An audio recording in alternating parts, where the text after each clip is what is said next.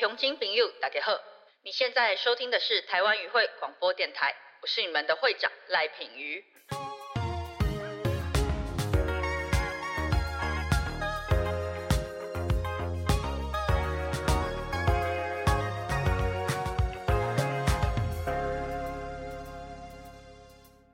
Hello，大家好，欢迎大家来到台湾云会广播电台，我是会长赖品瑜。今天跟大家聊的是音乐展现各时期年轻人的思想和生活。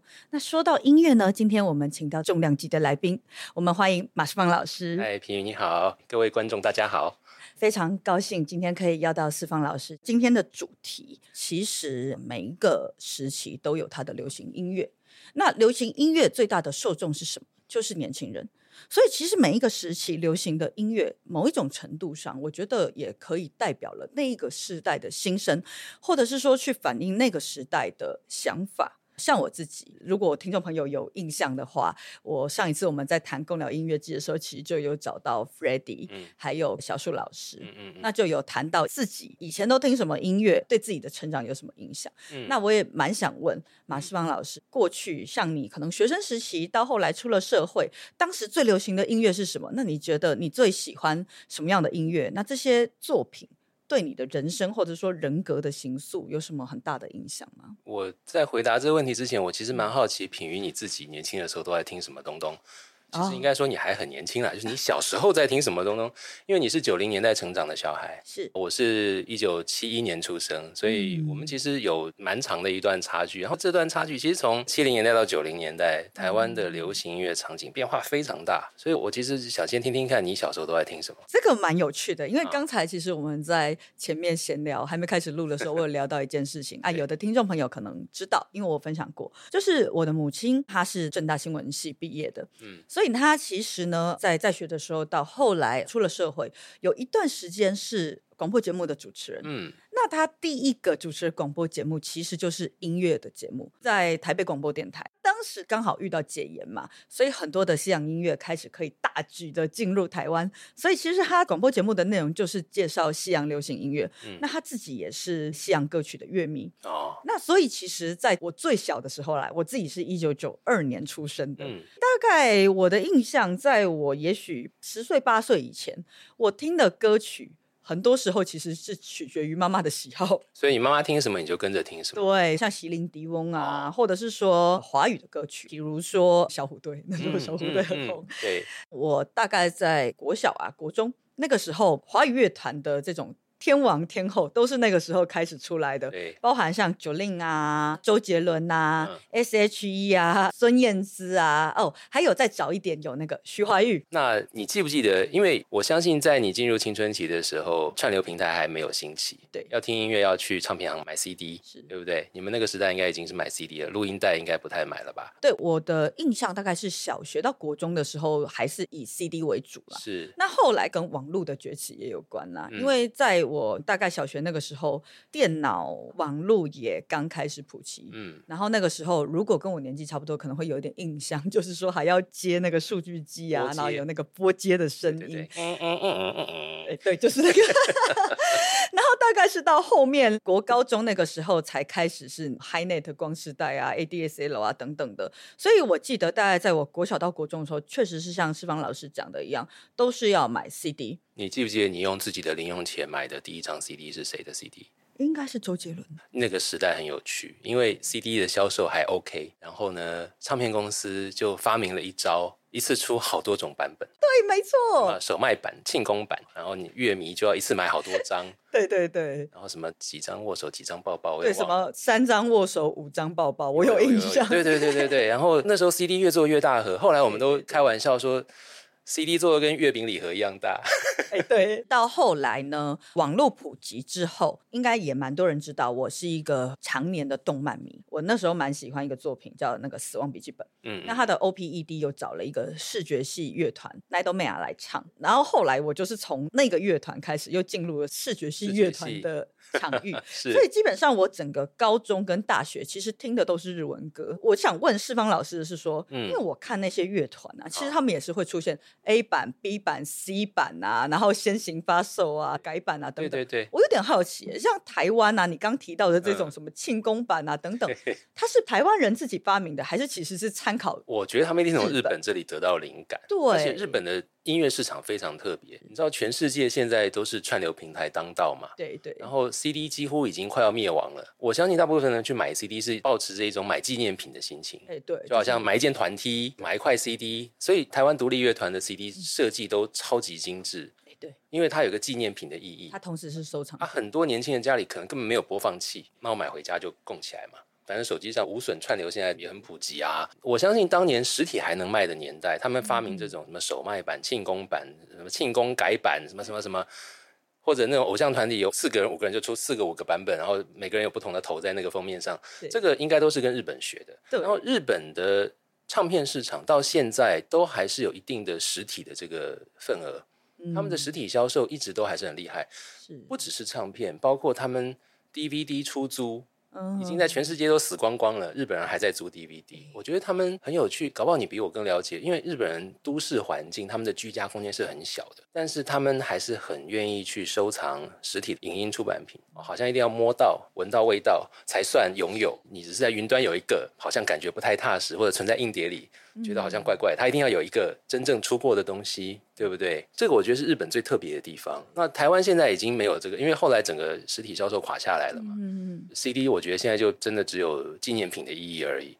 但是在日本，这个到现在都还不断在进行，他们的那个 Orion 排行榜都还是可以卖非常非常惊人的数量。哎，那我觉得他们的那个 marketing 的手法哦，是真的后来影响到整个亚洲的流行文化，是确实影响非常深。对啊，那回到台湾，我们的这个行销手法有很多的变革，对，但这个是 marketing，这个是卖的方面。我觉得我们的乐曲的变革也蛮多的。嗯，就是说，不管是在比较硬的它的编曲的手法上，嗯或者是说那个歌词的内容上，我其实自己也有一些观察。我之前好像看到研究说，大概三十岁以后，你听的那个歌就已经被定型了。我看到的数字更可怕，大概是二十四岁，什么 什么是二十四？真的不用等到三十岁。哦，真的吗？对，因为我当时看到这个研究就蛮有感觉的。其实因为我自己身份是立法委员嘛，我是年轻人，但我也是立法委员。嗯，我觉得立委有一个蛮重要的特质，就是你必须要强迫自己去接受新知。我看到那个研究，我有点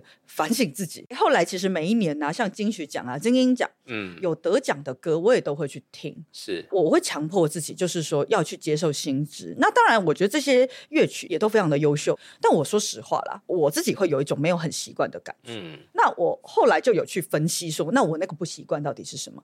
我自己的观察是在技术上面，好像编曲的技术或方式已经跟过去很不同啦。第一个就是说，每个时期会流行的那种编曲方式不太一样。那第二个就是说，因为我们随着这个技术、整个 skill 或者说器材等等都会进步对，它现在的这个编曲会编得很满。嗯那另外一个我觉得蛮好玩的是，举个例子，以爱情为主题的歌曲，嗯，我认为十年、二十年前跟现在的歌曲传达的这个爱情跟价值观其实完全不一样的。怎么说早年的那种爱情歌曲，常会要死要活？然后就是爱不到，但我就要等，嗯就是那种没有你我会死嗯的那种内容，你知道吗？嗯，但是现在的歌曲，我发现比较新的乐团啊、歌手，他们这种在讲爱情的歌曲，好像比较会去强调说人跟人之间是独立的个体。哦，对我自己去观察这些歌词，我就觉得这个是一个世代的差异。真的，真的，真的，我觉得你说的这几点都非常准。你回想一下，像你在封 A C G 的东西，或者你在听周杰伦 S H E 的那个年代，爸爸妈妈听到那些东西，应该也不见得都会喜欢吧？他们可能会皱皱眉头说：“这什么？还是我们那个年代的歌比较好听，对不对？”长辈一定会觉得我们那个年代的歌才是好听的嘛对。啊，对。你们现在听的是什么玩意儿嘛？周杰伦唱歌含着卤蛋，咬字都咬不清楚，这什么东西？然后听不懂他在唱什么东西啊？对对，然后 S H E 三个人到底有没有在唱和声，也不太确定啊。他们到底在干嘛？其实他们三个人分开都很会唱，啊但是那个时候偶像团体要有一个他们的那样的音乐形式嘛，对不对？我们现在都能了解。现在我们自己长大了，你现在去听现在年轻人在听的音乐，一定也会不习惯啊。反过来讲，要是每一代的大人都觉得现在年轻人喜欢的东西超酷、超炫、超屌，我觉得这个社会是不会有进步的啦，这社会就完蛋了，真的。要是年轻人都觉得长辈的东西超厉害，我们的社会就停止进化了。一定就是要一代一代的人都做出一些让长辈看不惯的东西，这个社会才会有活力嘛。嗯嗯嗯。那我们作为大人，我们的自觉就是说，你可能不会那么容易习惯它，你可能不会那么容易接受它，但是你就是要接受啊，这就是这个时代、这个世界现在就长这个样子。那你可以试着去同理，你有兴趣，你有好奇，你就多了解一些。你实在没有办法习惯，也没关系啦，他们开心就好。你刚刚讲几个很有趣的东西，比方说编曲很满，没有错，现在真的有这个趋势，编曲越做越满。嗯然后你知道，我们小时候，像你可能最小的时候买过录音带，后来买 CD，嗯你要么有一块 CD 回家。放进机器里面放出来听嘛，或者录音带的话，你根本还没办法跳曲目，你一定要从第一首听到最后一首，然后 B 面要翻过来。是 CD 不用翻面，然后按一按还可以跳歌，已经很不错了。是，但基本上我们都是一张放进去就这样一直听嘛。对，曲序都很重要，对不对？是。现在没有，现在串流平台啊，专辑是什么不重要啊？现在专辑的概念已经被歌单取代了。哦。年轻人他们分享的不是谁的专辑，而是分享彼此的歌单。对，然后串流平台从 YouTube 到 Spotify 到 Apple Music 到 KKBox，他们都有人工智慧，根据你之前听的，然后演算法推歌给你听。是，所以你就一直开着，你就会一直听到你没听过，但是他们觉得你会喜欢的东西。对对对，对不对？所以这个聆听的行为已经彻底翻转跟改变了。当你用手机听音乐，或者你在家里就一直这样放，听到这个你不喜欢，嗯，你手一滑就滑掉了。是，所以。这很有趣，就造成一些音乐的变化。首先，什么变化？就是现在的歌的平均长度越来越短。一九六零年代中期之前的西洋流行音乐的平均长度很少超过两分半钟。为什么？因为那个时候的载体叫做四十五转单曲小唱片。哦，四十五转单曲他们就这么大一张啊，嗯嗯嗯，一面最多放三分钟嘛，超过放不进去。那六零年代中期之后，摇滚大革命，什么民谣大革命，然后歌越做越长，然后。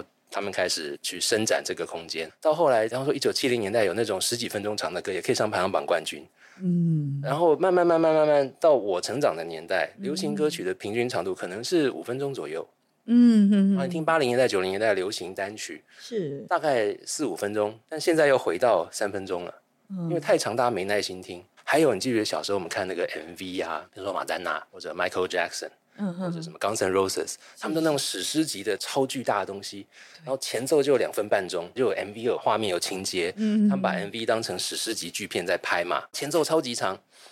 现在你谁搞一个两分半钟的前奏或者一分半钟的前奏，三十秒没有听到人唱歌你就划掉了。所以现在的流行歌啊，有另外一个很有趣的事情是前奏越来越短，甚至没有前奏了。嗯嗯嗯嗯。还有呢，就是朗朗上口的副歌，我们以前去唱 KTV，你唱吻别。或者唱温柔，或者唱雪中红，就是到副歌，全部人就会一起大合唱嘛。对，那一定有一个洗脑的副歌。现在的流行歌不见得需要这个，整个歌的结构以前是 A A B A A B A B，就它有很多重复段。现在不用，现在 A B C D E 也可以，因为现在配合你像 K-pop，它整个是一个视觉体验加上听觉体验嘛。你不听到后面，你不会知道它后面会发生什么事情。嗯，它就是一个一直要勾住你的注意力，你就舍不得划掉它。天啊，老师，你讲的这一段让我好震撼哦！因为我自己当然也有在用串流平台，但我从来没有认真的去想过。对耶，以前当我们是 CD 的时代。等于说，我们在制造的时候，其实都要去想它的顺序。嗯，你要认为它是一场表演。对啊，你讲那个歌曲的长度，我印象很深刻。我成长那个年代就觉得很红嘛。对，有的时候你可能要消耗时间，你在等待的时候。嗯，可那个时候不像现在，我们随时要消耗时间，我可以划手机。那个时间都过去很快，那时候我会怎么把时间耗掉？我就开始唱周杰伦最长的歌，《一不知名》那首歌好像六分钟，所以你可以在脑中默背，这样吗？对，我可以完全每一个词，连那个 在后面唱声乐的那个都会唱，然后他的每一个节奏、每一个伴奏，我都哼得出来。哇！对，那个时候就是唱这个歌来消耗时间。其实我也做过一模一样的事情，要当兵的时候，常常要忍受一些枯燥漫长的仪式。对，这边站着不能动，你只能站着。对，你连看书也不可能，是也不能聊天。我就在脑中开始默背，比方说 The Beatles 一张专辑，从 A 面第一首开始背起，整张专辑背完差不多三十分钟嘛，还可以可以理解，还可以第二轮开始就背贝斯啊，第三轮开始背鼓啊。但是这个就是那个年代，尤其是你一个专辑听熟了，他们排曲序很重要，而且第一首跟第二首、第二首那样中间要空几秒，它都是算过的哦。当你把一张专辑听得非常熟的时候，你听完一首歌结束了，你脑中自然而然就会播放下一首歌的前奏。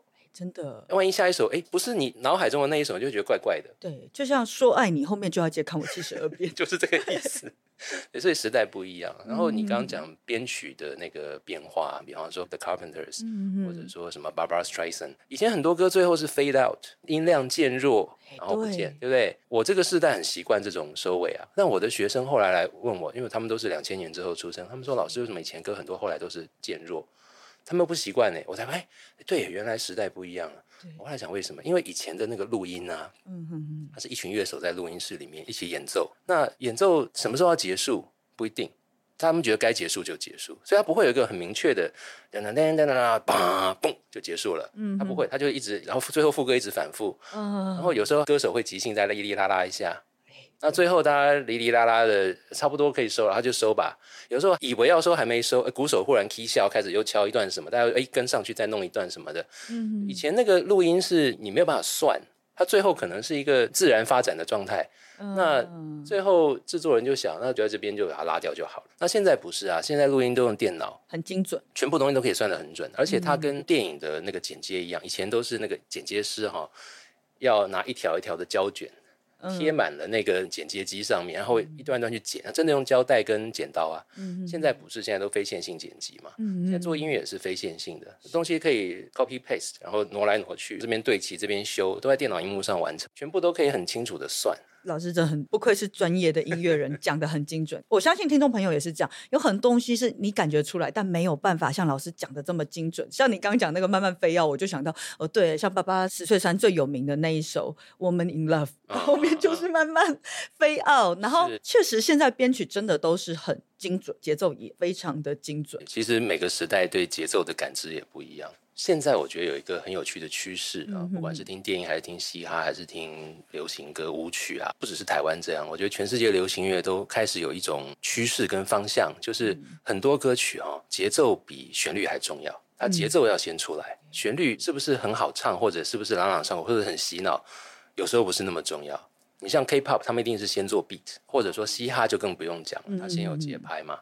那舞曲类的东西，这种很多都是节奏要先出来，然后再去写旋律。像这几年很红的一些歌，像 Billie Eilish 的 Bad Guy，仔细去听，他那个节奏超洗脑，可是他的主旋律，no no no no no no no no no，他其实没有什么旋律。然后唱功是不是一定要都像上选秀节目那么会唱？不一定。当然，那种还是有，我们还是有非常厉害的唱将，像早出道的拉拉，最近的洪佩瑜都是非常会唱嘛。但是很多歌手现在你不需要那么会唱，你只要有个特别的口气就可以了。嗯，唱歌的口气可能比唱功更重要，要有辨识度。对，大家很习惯用耳机听音乐啊，是，所以混音的那个功法，它会根据你这个进场聆听的需要去做混音，它就让你觉得哦，歌手好像是靠你很近在唱。是，那有的音乐是。天生要放出来听的，像布鲁克林街头的黑人弟兄扛着一个 boombox，迪斯科年代那种啊，那一定要放出来听才过瘾嘛。或者舞曲，那一定要放出来听，你身体才会有感应嘛。但是现在很多音乐是为耳机而创造的，嗯，所以在这种状况之下，可能唱歌的那个口气，可能比所谓的唱功音域。要更重要，对，我觉得这都是不同的时代会发生的一些现象。然后以前有很多乐手是神级的乐手，或者乐团有那种超厉害嘛，吉他之神啊，什么键盘魔人啊，现在不见得需要这样。现在可能你只要找到一个好的音色，它就可以成全一个好的歌。音色比演奏重要，这些都是现在这个时代很有趣的一些发展。我觉得这里面也没什么。绝对的好或不好，是那就是不同时代一定会发生的一些变化，那就会造成说长辈听不惯，或者我们从那个时代走过来，就会觉得现在好满哦，耳朵听得好累哦。但是现在年轻人习惯这个啊，他们去听老一辈东西觉得很无聊、慢呐，么这什么？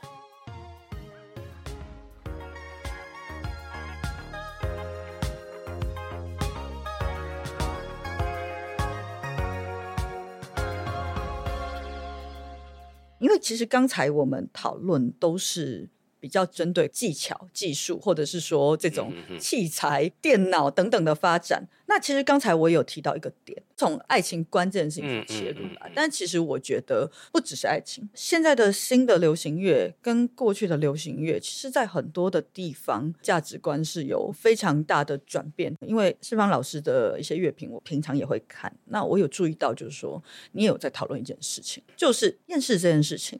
就是说，确实，我觉得新时代不管是歌手啊，或者是说乐团，好像那种比较厌世的歌词，会获得一个很强的共鸣感。那你怎么看这件事情？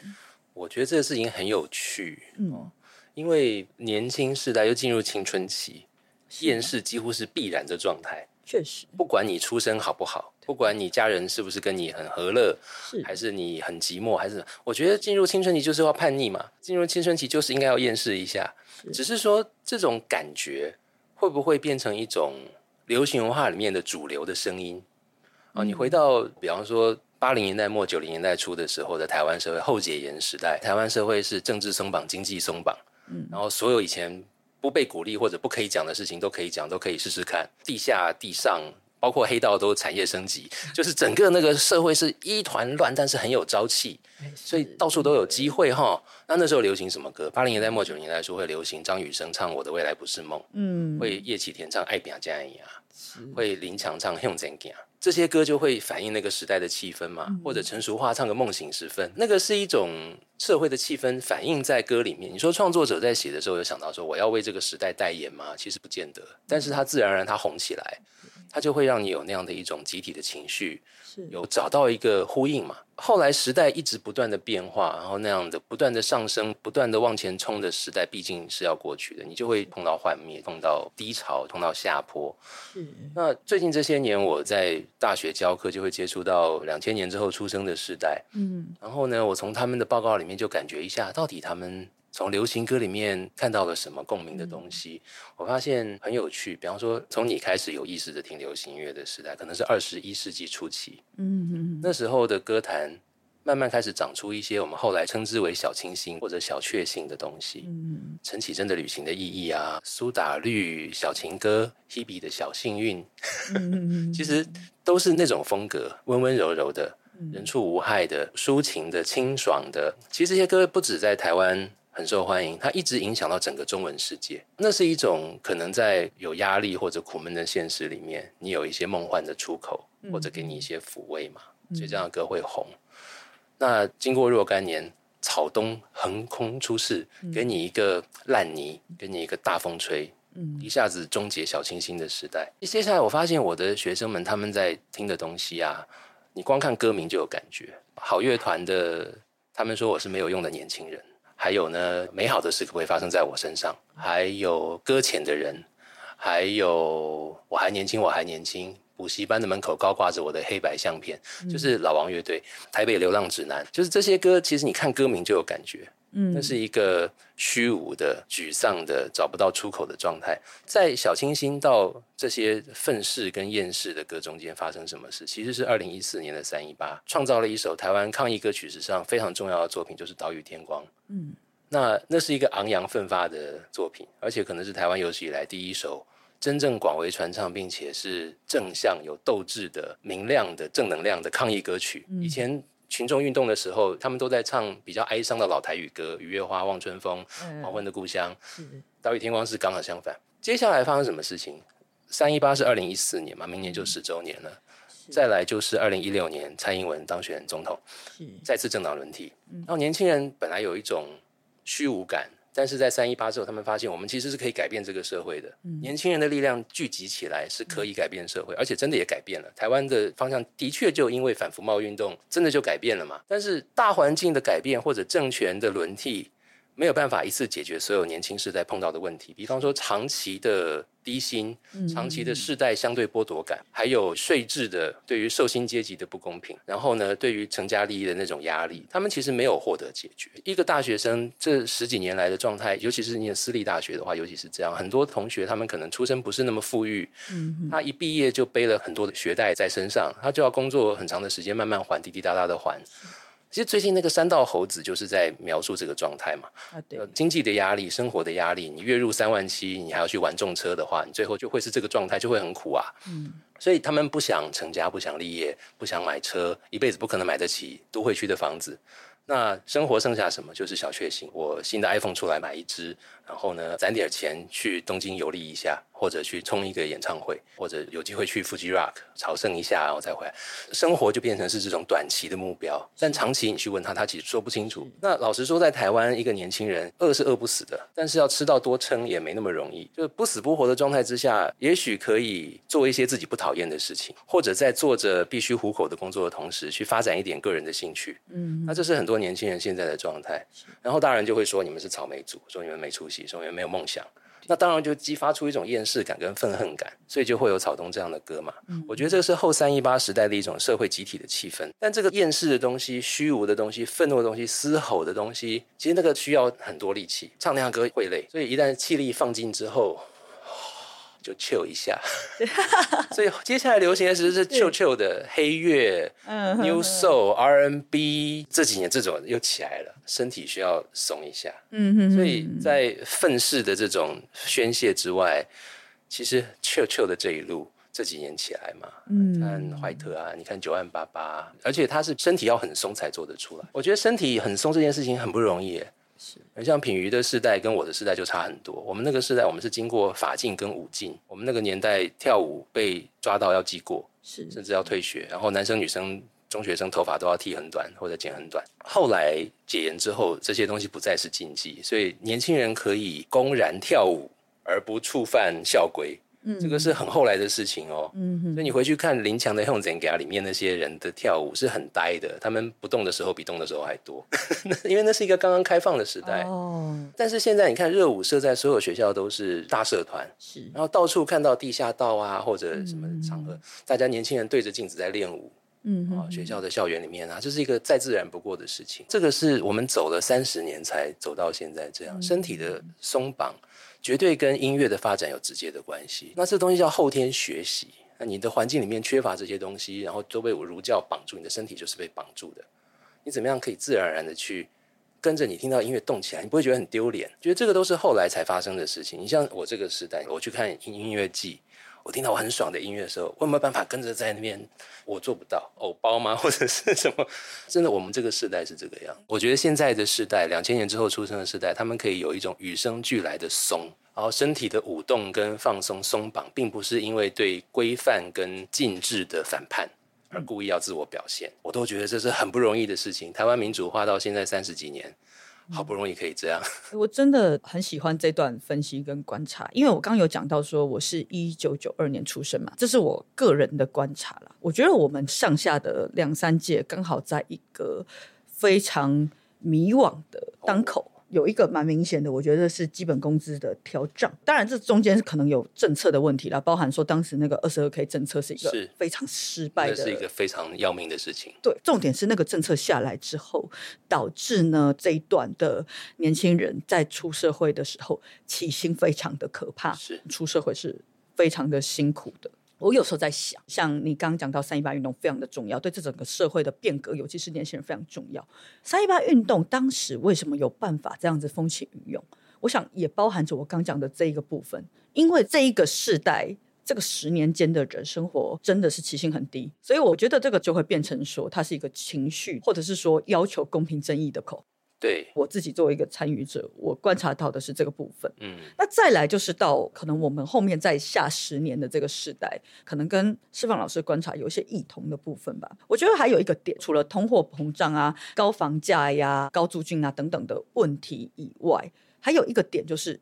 选择太多，因为刚才我们有讲到，有一个非常重要的 timing 是网络的发达。嗯，这十年、二十年间，有非常非常多的行业发展的速度，甚至是超过过去的五十年、一百年。是，所以有很多的行业都是全新的，嗯，没有办法想象的。所以我觉得，在对我们再下一个十年的人来说，当他要就学，就学其实就是第一关嘛。我就学，我到底要学什么？没有人可以给我答案啊。嗯，因为上一辈的经验已经不是经验，没有办法参考了。其实一直到我这个年纪，我觉得爸爸妈妈辈的经验还是有的参考，嗯因为那个时候的产业其实还没有骤变成这样子。嗯所以当然有一些价值观我们不一定认同嘛，五子登科或是什么的那种真的很迂腐，我们不一定认同。可是还是有一些就业或就学的方向是可以参考的。可是我觉得到我们下一个十年，过去的经验完全没有办法参考了。所以当他第一关他要就学的时候，我到底要学什么，我要做什么，就已经是一个非常困难的难题。我们的生活的形式、我们的产业啊等等都有非常大的骤变。然后过去的经验已经没有办法让他们参考了。所以我自己的观察是，比如说在小我十岁的这一辈，他们对于未来的选择是非常的迷惘。我也在想说，会不会是因为对未来的迷惘，导致说大家可能会比较选择去听这样子的歌曲？我觉得多多少少都会了。嗯但是我取样当然不公平，因为我的那一班同学，他们会来选我的课，他们必然本来就有一种倾嗯向或者有一种喜好啦。那你假如去问热舞社同学听什么，可能是不一样的东西。然后我觉得我的教学经验蛮有趣的，我在嗯台科大上文艺发展与流行音乐文化这个课已经十多年了。嗯每个学期都会请同学写最能代表我们这个时代的一首歌是什么歌，然后每个学期我会做统计嘛，所以我每一年会有两次的这个作业的分享。嗯那我要求他们只能选十年以内的歌，很多早期的，像周杰伦的《稻香》现在已经出去了，哦，五月天早期作品也出去了，明年开始《岛屿天光》也要出去了，救命哦！对，就是一代一代会有不同的作品。那我就借这个机会了解一下现在的这个时代，他们从嗯这些音乐里面听到的是什么东西。那我刚刚提到，不管是康斯坦的变化球，还是老王乐队，还是草东，里面呈现某一种共同的东西。然后我的那个课的同学，因为现在台师大、台大跟台科大三校可以互相通选，所以我的班上三个学校的同学都有啊。那很有趣，刚好取样是台科大是技职体系第一志愿嘛，台大是普通大学第一志愿啊，台师大是师范体系第一志愿，他们应该都是被这个社会的大人们看成是人中龙凤吧，应该是最有出息的年轻人嘛，应该都要走路有风，要很得意啊，又不是哎、他们呈现出来的状态，至少我的那一班一百多个同学，他们呈现出来的集体状态是焦虑、是虚无、是茫然、是困惑。嗯然后不管是自己或者身边的人，碰到情绪问题、忧郁症、自杀倾向都会有，而且比例不是太低。让我觉得比较好一点的事情是，现在的年轻时代对于情绪疾病、对于忧郁症的认知，他们病视感非常清楚。嗯然后觉得需要求助的时候，他们比较愿意求助。他们不会像我们这个时代，我们连忧郁症是什么都不知道嗯啊。有的同学就这样莫名其妙就自杀死掉了，我们那时候都不知道怎么办。但是到现在这个时代，我认为愿意接住你的资源，愿意接住你的人，还有我们对这个事情的认识是有非常大的进步。嗯然后他们对于性别认同是有绝对的改变的。嗯包括之前的同婚或者是多元成家，我觉得这个对现在世代来说根本是共识跟尝试。在这三个学校同学里面，最大的压力可能不是来自同才的那种肢体或者精神的霸凌跟虐待，而是来自自我的要求。尤其现在这个时代啊，你看手机拿起来，每天眼睛睁开来，你就看到你的朋友跟同学在做什么，嗯嗯嗯然后就觉得每个人都比我厉害，每个人都好优秀。你以为你是天才儿童吗？没有，这边有一个人十三岁就比你厉害，嗯那边有一个人十五岁就得文学奖，嗯这边有一个人十七岁就出国去交换，你就觉得他们都好厉害，你算什么？然后每个人都好焦虑，然后每个人都想被看见，每个人都想成功。那现在这个时代的成功是什么意思？成功代表要有足够的关注跟流量。其实三道猴子也是陷入这个陷阱，对不对？他要在 IG 上面经营粉丝群，然后去卖贴纸，都是一样的。那你怎么去寻找关注跟流量？最后你一直陷到那个里面去，你想的就都是流量，怎么去创造流量？但是为什么人家要给你流量？这个反而被放到后面去了，因为我们看到都是一些招。啊，都在想这些招。那台大、台师大跟台科大的同学们，他们因为身边太多的同学都还蛮厉害的，就很焦虑，觉得我都二十一岁了，我还是一事无成，我是不是就是一个 failure？或者说，现在的世代的家长跟我们以前家长还不一样，以前会要五子登科啊，或者你要当医师、律师啊，或者你家里是会计师，你就一定要考会计师。现在这种状况不是没有，但是比较少。不太一样不。太一样。然后家长就是我这一辈嘛，我都年过五旬了，我都生得出他们来了。我们这一辈很多家长是很开明的啊，就是小孩想怎么样怎么样，尽量支持你们。但是这代表年轻人必须对自己的选择负责。但是我如何做选择？就像你讲的。长辈的经验不见得能够给我参考啊。我身边的同学跟我一样茫然。现在大学有一些不分系，就是让你先先看看，你再决定要念什么，我觉得也不错。嗯。但是很多人是到了大学快毕业了，也不太确定到底是不是自己要做这个事情，所以茫然就带来一种虚无感。我现在回头看我大学时代、高中时代的迷茫跟愤怒，我觉得我那个年轻人，我就跟他说。没有关系啦，人生还很长，不能太焦急。但是我们身在其中的时候，我觉得那是天大地大的事情。是啊，是啊，过不去就是过不去啊。嗯，那真的就有人过不去啊。所以那种痛苦，我都觉得是可以理解的。就是你刚刚讲的，选择太多，没有人告诉你一定要怎么做，那你要自己决定。当你必须要被迫为自己的决定负完全责任的时候。有时候这是非常非常恐怖的事情。是是，哦，这个我完全的同意。然后包含像 SNS 的状况，我也分享一下，我自己有观察到，就是说现在的学生，网络的时代，今天你开了一个 SNS，大部分的人一定都是呈现自己最好最棒的一面嘛。所以其实他呈现的不一定是他真实的自己。可是你作为一个资讯的接收者，其实很容易会很。焦虑，外貌焦虑也会，就会有形形色色的生活焦虑。我觉得那种迷茫的感觉会一直在嘛。那就像你刚讲到那个 iPhone 这事情，我也很有感，因为每次 iPhone 新的发表会出来的时候，你最常看到的就是脸书可能会有长辈在那边笑年轻人啊，说什么你月薪多少啊，然后不存钱不买房，然后买 iPhone。我就觉得问题是现在房价就是在。上涨啊，对，那当然说我们中间也有修法了，就像年初的时候，平均地权条例有修，那有一个蛮重要的是进红单转让修法之后，房价有些地方确实是有下跌，但问题就是说，我觉得对于一个出社会的年轻人来说，他的那个所得的水准到要能够买到房，那个是很大的一段距离嘛。其实我的同才。都只是出社会没有多久，那当然到现在三十几，可能有一些变小主管了。嗯，但是大家的那个生活的困境都还是在。嗯，那当然我不是没有看到这些困境，所以这几年其实，在立法院我有推动蛮多的修法，或者说一些政策上的福利。那包含说，比如说租屋的补贴，那再来就是学贷啦。嗯，其实像我们这个年纪，其实蛮多人有背学贷，而且学贷有一个很大的问题是，因为大家也知道说。我们的教育资源事实上分配不均嘛，公私立大学得到国家的资源补助的状况是差非常非常多的，公立学校拿了非常多的国家资源，而且甚至是公立学校之间也有很大的差异，像台大。跟我念的北大，这个中间拿到的这个经费跟资源也差非常多。私立学校学费更贵嘛，就会需要学贷。那当然，学贷这个东西一开始利益当年的出发点是好的啦，就是说希望我们这个人力的水准，嗯，能够借由去念大学有所提升。那过了这个二十年，确实我们的人力平均的。水准是有借由这样子提升的，可是我觉得同时它的一个副作用就是学历的贬值啦，学历的通膨。那学贷的问题，其实我觉得已经变成我们这个世代蛮严重的问题，包含说民间团体也有统计，截至去年，因为学贷被强制执行的人大概有八万多人。所以其实后来我就有非常强力的去要求行政院，第一个就是说希望有些补贴嘛。那确实今年的话，用特别预算把大家的学贷都免除了，嗯，但是这个就是杯水车薪啦。嗯。所以后来我也有请他们放宽还缴的门槛，因为以前它的门槛是你收入超过四万就不能还缴。大台北地区超过四万没有那么困难，问题是万一他是从中南部上来的，你缴个房租，然后你一个校庆费，尤其是你有学贷的人，通常都是家里比较辛苦的。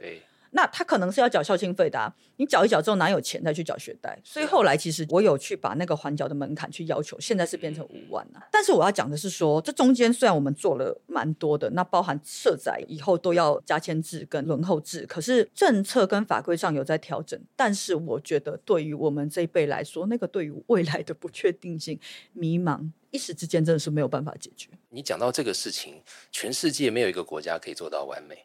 我们现在就不断在调整跟看状况，然后一直会出现各种状况。我看到我的这些学生，我看他们的报告，他们写自己的生命历程、他们的成长过程、他们的经验，很多人还是希望能够通过教育去达到，不管是阶级的翻转，或者是寻找到我这辈子安身立命到底是可以做什么。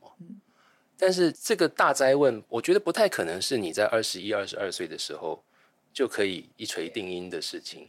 而且老实讲，就算我们这一辈都年过五旬，很多人都当爸妈了，有的人要是进度超前，搞不好当阿公阿妈都有了。你问他们生命的意义是什么？你问他们现在做的是自己最想做的事情吗？我觉得很多大人也未必是这样。变成大人，有时候就是事情搞砸了，没有办法找借口，有时候是心里的焦虑不能讲出来而已。那我觉得年轻人有焦虑有茫然是很正常的事情。我觉得这是一个社会转型阶段必经的痛苦。像我做一个站在课堂上教导一些事情或者分享一些事情的老师也好，或者你当一个民意代表也好。我觉得我们可以帮年轻人做什么呢？我不觉得是帮他们指出人生的道路什么，那是做不到的。我们自己有时候都搞不清楚了。我觉得是体察到这样的一种痛苦，然后不要再增添他们的痛苦。我昨天才看到有人在分享那个所谓的儒教国家，尤其是那种传统的管教那种家长啊，那个特色是什么？就是当你跟爸妈分享快乐，你的快乐就会消失。哦天哪！然后当你跟爸妈说出问题，你的问题就会加倍。我觉得这个就是最糟糕的事情，但是很不幸，到了现在二零二三年，我相信很多人的成长过程都还是这个状态。嗯嗯，那我们就不要变成那样的大人嘛。对。我们不要变成消灭年轻人的快乐的大人，不要变成增加年轻人问题的大人。光是可以做到这一点，我都觉得功德无量哦。那当然，我们各自在自己的岗位上，我们可以怎么样？他们知道人生的痛苦，我没有办法帮你承担，但是为自己的决定负责，其实失败也没有什么大不了。那你年纪越大，到了你现在年过三十，到了我年过五十的时候。我们已经没有办法归零了，我们要付出的代价会等比级数的涨上去。那我觉得年轻的好处是，你可以试试看，然后失败了也没什么。嗯，但是对现在的年轻人来说，我觉得很多时候，因为你无时无刻不在一种关注别人跟被关注的状态，就觉得失败是很糗的事情。那个糗，我们以前就觉得啊，头皮一硬就过去了。那现在不是，就觉得完蛋。尤其是现在 I G 啊，什么抖音啊，病毒式的流传啊，就觉得完蛋了。其实啊。这些事情啊，你不要说长大之后怎么样，再过一年回头看，大部分都没什么了。但是要把这个感觉讲清楚不容易。但我觉得这个注脚很好哎，就是说到底要怎么去看待这件事情？不管是你是什么时代，我常会看到觉得一代不如一代，然后开始在骂下一代。我其实从以前就蛮不认同这样的看法啦，因为我觉得社会一直在蜕变。那大家会长成这样，一定也有它大环境的原因。那我们这种到底可以怎么做？虽然我们可能也不一定是同一个时代，但是至少那个态度可以是一致的，就是不要再造成新的一代痛苦了。至少不要不是觉得说，哎呀，你们这些草莓族啊，我们那个时候怎么样啊？我们也是苦过来，什么这些话我们听我们的长辈讲的还不够多吗？哦，对啊。我也听上一辈这样讲，都是这样嘛。但是我们的痛苦跟迷茫跟我们的为难，他们也不可能完全能够领会。是啊，我们至少尝试去同理啊。但我也会跟我的同学们说另外一件事情：你要在乎的人是他们在乎你的人，但是也要提防那些不停在讨好年轻人的大人，他们常常是背后别有目的的。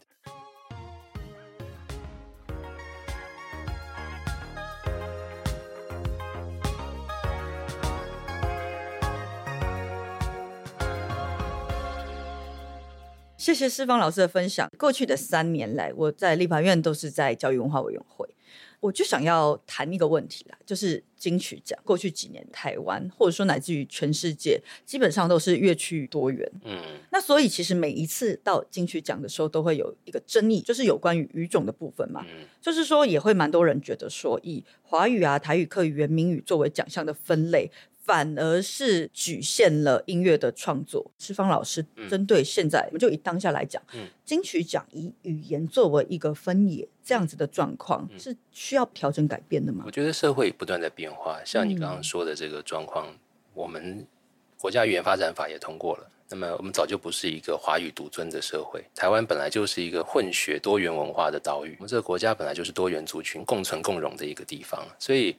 除了华语、台语、客语跟十几族的原住民南岛语族的族语，我们现在有很多的新住民的，不管是印尼的、是菲律宾的、是越南的、是泰国的，很多啊。对啊。那金曲奖现在有一些奖项只能用语言分类去报名的话，嗯哼，是不是也告诉这些语言的族群说金曲奖没你的份？我觉得这个其实是一种变相的排挤，嗯，甚至可能会有一种羞辱感，就是我没有看到你，你不算。那事实上，现行的金曲奖奖项的设置，语种分类的奖项数量没有太多，但是都是最受注目的奖项。嗯哼，比方说专辑，比方说演唱人，是哦，专辑跟演唱人都分语言嘛。我觉得现在要改革这件事情，其实是很简单的，一步跨过去就完成，就是取消语种分类。嗯，我们也不需要再去想，哎，我是不是要重新分类？说金曲奖要不要照乐风分类啊？那乐风怎么分啊？我都觉得那个没有关系。就照现行的给奖分类，我只要取消语种分类，比方说最佳客语、最佳台语、最佳华语的演唱人啊，还有这专辑啊，你只要把这几个奖项全部变成不分语种，嗯，这个事情就解决了，你就任何语言都不是问题了。其实没有那么难，但是因为金曲奖是。中华民国文化部办的奖项，他就势必要考虑各种各样的事情。他并不是说一个民间的工协会出来办。那我相信当初在设置语种分类的时候，是有一个鼓励相对少数的良善的利益。但是经过这么多年到现在，我会觉得，第一个，当时良善的利益是不是的确有得到他们所期待的效果？嗯，是不是真的鼓励到了呢？还是反而让华语独尊变得更明确，然后让这些相对少数的母语？边缘化了呢？是我们看这么多年的报章杂志的报道，每年就是华语的男女演唱人变成当然的歌王歌后，这个就是一个明摆了的事情啊。专辑也是一样啊，古时候还没有分的时候，江蕙啊、伍佰啊，他们。都拿过年度专辑大奖，那后来就变成哎华语专辑才算，嗯嗯，再到最近这几年开始设置一个超越语言的年度专辑奖，但是并没有取消各种母语的专辑奖，最后就变成所有的 母语类的专辑只要入围都是这个奖项的入围者，就它就变成啊几十张专辑要在那边弄，我都觉得这个是叠床架屋，然后越搞越麻烦。我觉得就不要再去强调语言。嗯哼，因为金曲奖它不是一个语言奖项，它是一个音乐奖项。那我们在评价专辑作品或者评价音乐作品的时候，语言的使用当然也是其中会考虑的一部分。嗯，那个是在评审会上自然而然就会有一个机制让他去被评价，我不需要特别去标举语言这件事情。我觉得这个就是正本清源，一次解决最好的方式。但是说了很多年了，对，因为过去非常多年，真的我们在讲歌王歌后，都是在讲华语专辑的歌王歌后。嗯。台语的都会变成是台语歌王，嗯，其实这就蛮明显，它其实是一个华语独尊的状况。过去的这几年一直有一些争议嘛，比如像是王若琳，她入围嘛，嗯，那像他之前那张专辑，他就是可能一部分的语种是国语，一部分是粤语嘛，所以他当时进那个最佳国语专辑的时候，就有被挑战这件事情嘛，嗯，那像克拉奇，嗯，他。想要报最佳台语，可是却被说：“哎，这个你的专辑数里面的台语歌数数量不够多，所以你没有办法去报这个最佳台语专辑。可是你抽开语种，这些专辑难道不是一张优秀的专辑吗？不是嘛？他们都是很优秀的专辑嘛。不过有一个东西，我觉得倒蛮有趣，可以讨论。因为我想文化部可能有一个考量，也是说。如果他把语种全部都取消，那个奖项就变少了。对，公部门一向以来就是增加奖项容易，减少很难啦。我会觉得不能因为这样就一直。不看这个事情，因为过去这么多年，金曲奖也减少过不少奖项。是最早最早开始设立各语种的这个奖项的时候，最早也是有男演唱人、女演唱人，也是有一堆。后来发现，其实报名件数没有那么多，有的又重缺啊，有的又选不出来，有的入围件数又不够多，或者勉强要给一个出去又给不太出去，也会有这种状况。后来还是有做过调整，或者有金曲奖历来有很多奖项取消又回来的，像最佳录音。长一段时间是取消的，后来才又增加回来哦，类似这样的状况，我不觉得那么难啦。嗯，但是这里面最重要的事情，我觉得是真的要去彰显。让相对少数的母语可以在一个音乐奖项里面得到荣耀、得到肯定，并不是用现行的方式，是，而是在完全不去根据语种设立奖项的前提下，让台湾的多元语言自然而然在这个奖项可以呈现出来。你看前几年阿豹的专辑那么厉害，他当然有角逐年度专辑的资格；桑布伊的专辑那么好。他绝对有角逐不分语种的最佳专辑的资格，或者不分语种最佳演唱人的资格。王若琳那么好的一位歌手跟创作人，他以前出概念专辑全部唱英文，那什么都报不进去啊！你只能报单曲类奖项嘛，对对，专辑类通通没有办法报，啊，演唱人也没有办法报。那你说想要反过来想，那我是不是未来要增设新著名母语类别什么？这也很怪啊，不至于吧？而且如果直接以新著名为一个奖项的话，我觉得会变成跟原名有一样的问题。就是说，因为原住民族其实事实上不同的族群这么多，对你直接把它全部都打包在一个奖项底下，其实一直以来它都只是一个权宜之计。嗯，它本身这件事情我觉得是不合理的，但是也许当时他们一些考量嘛，权宜之计这样子去处理，但我觉得这是变异形式。对对对，所以其实就像老师讲的啦，我觉得随着时代的变迁、时代的进步，这些事情也都会被挑战。语言类别不等于音乐类别。那么当初利益良善的这个初衷，我觉得可以在取消语种分类的时候，更好的被彰显出来。那对的事情就应该要去做啊！这也是我呼吁了很多年的事情。我希望文化部可以朝这个方向去思考看看，其实没有那么难。而且一旦有一年的金曲奖入围的作品，就是多语种共融的状态。我有台语，有客语，有族语，有新著名的，比方有越南语，或者混合越南语跟台语的 rap。现在已经有这样的作品了嘛？有唱英文的，唱日文的，然后广东话的，全部都一起入围。嗯，这个事情就很清楚了。你只要有一届是这样的状况，以后他就很明白。举个例子，也是文化部底下办的奖项——金曼奖。嗯，金漫奖以前呢，它其实会分少年跟少女漫画。哦，可是到底什么叫少年漫画，什么叫少女漫画？嗯，我觉得这个分也是越来越模糊，而且越来越会被挑战的。所以后来其实他们干脆就直接变成年度最佳漫画奖。嗯，所以真的是很感谢老师刚才用音乐人的角度去分析这件事情啦。听众朋友也可以讲一下自己怎么看这件事情，可以直接在留言的地方写出来。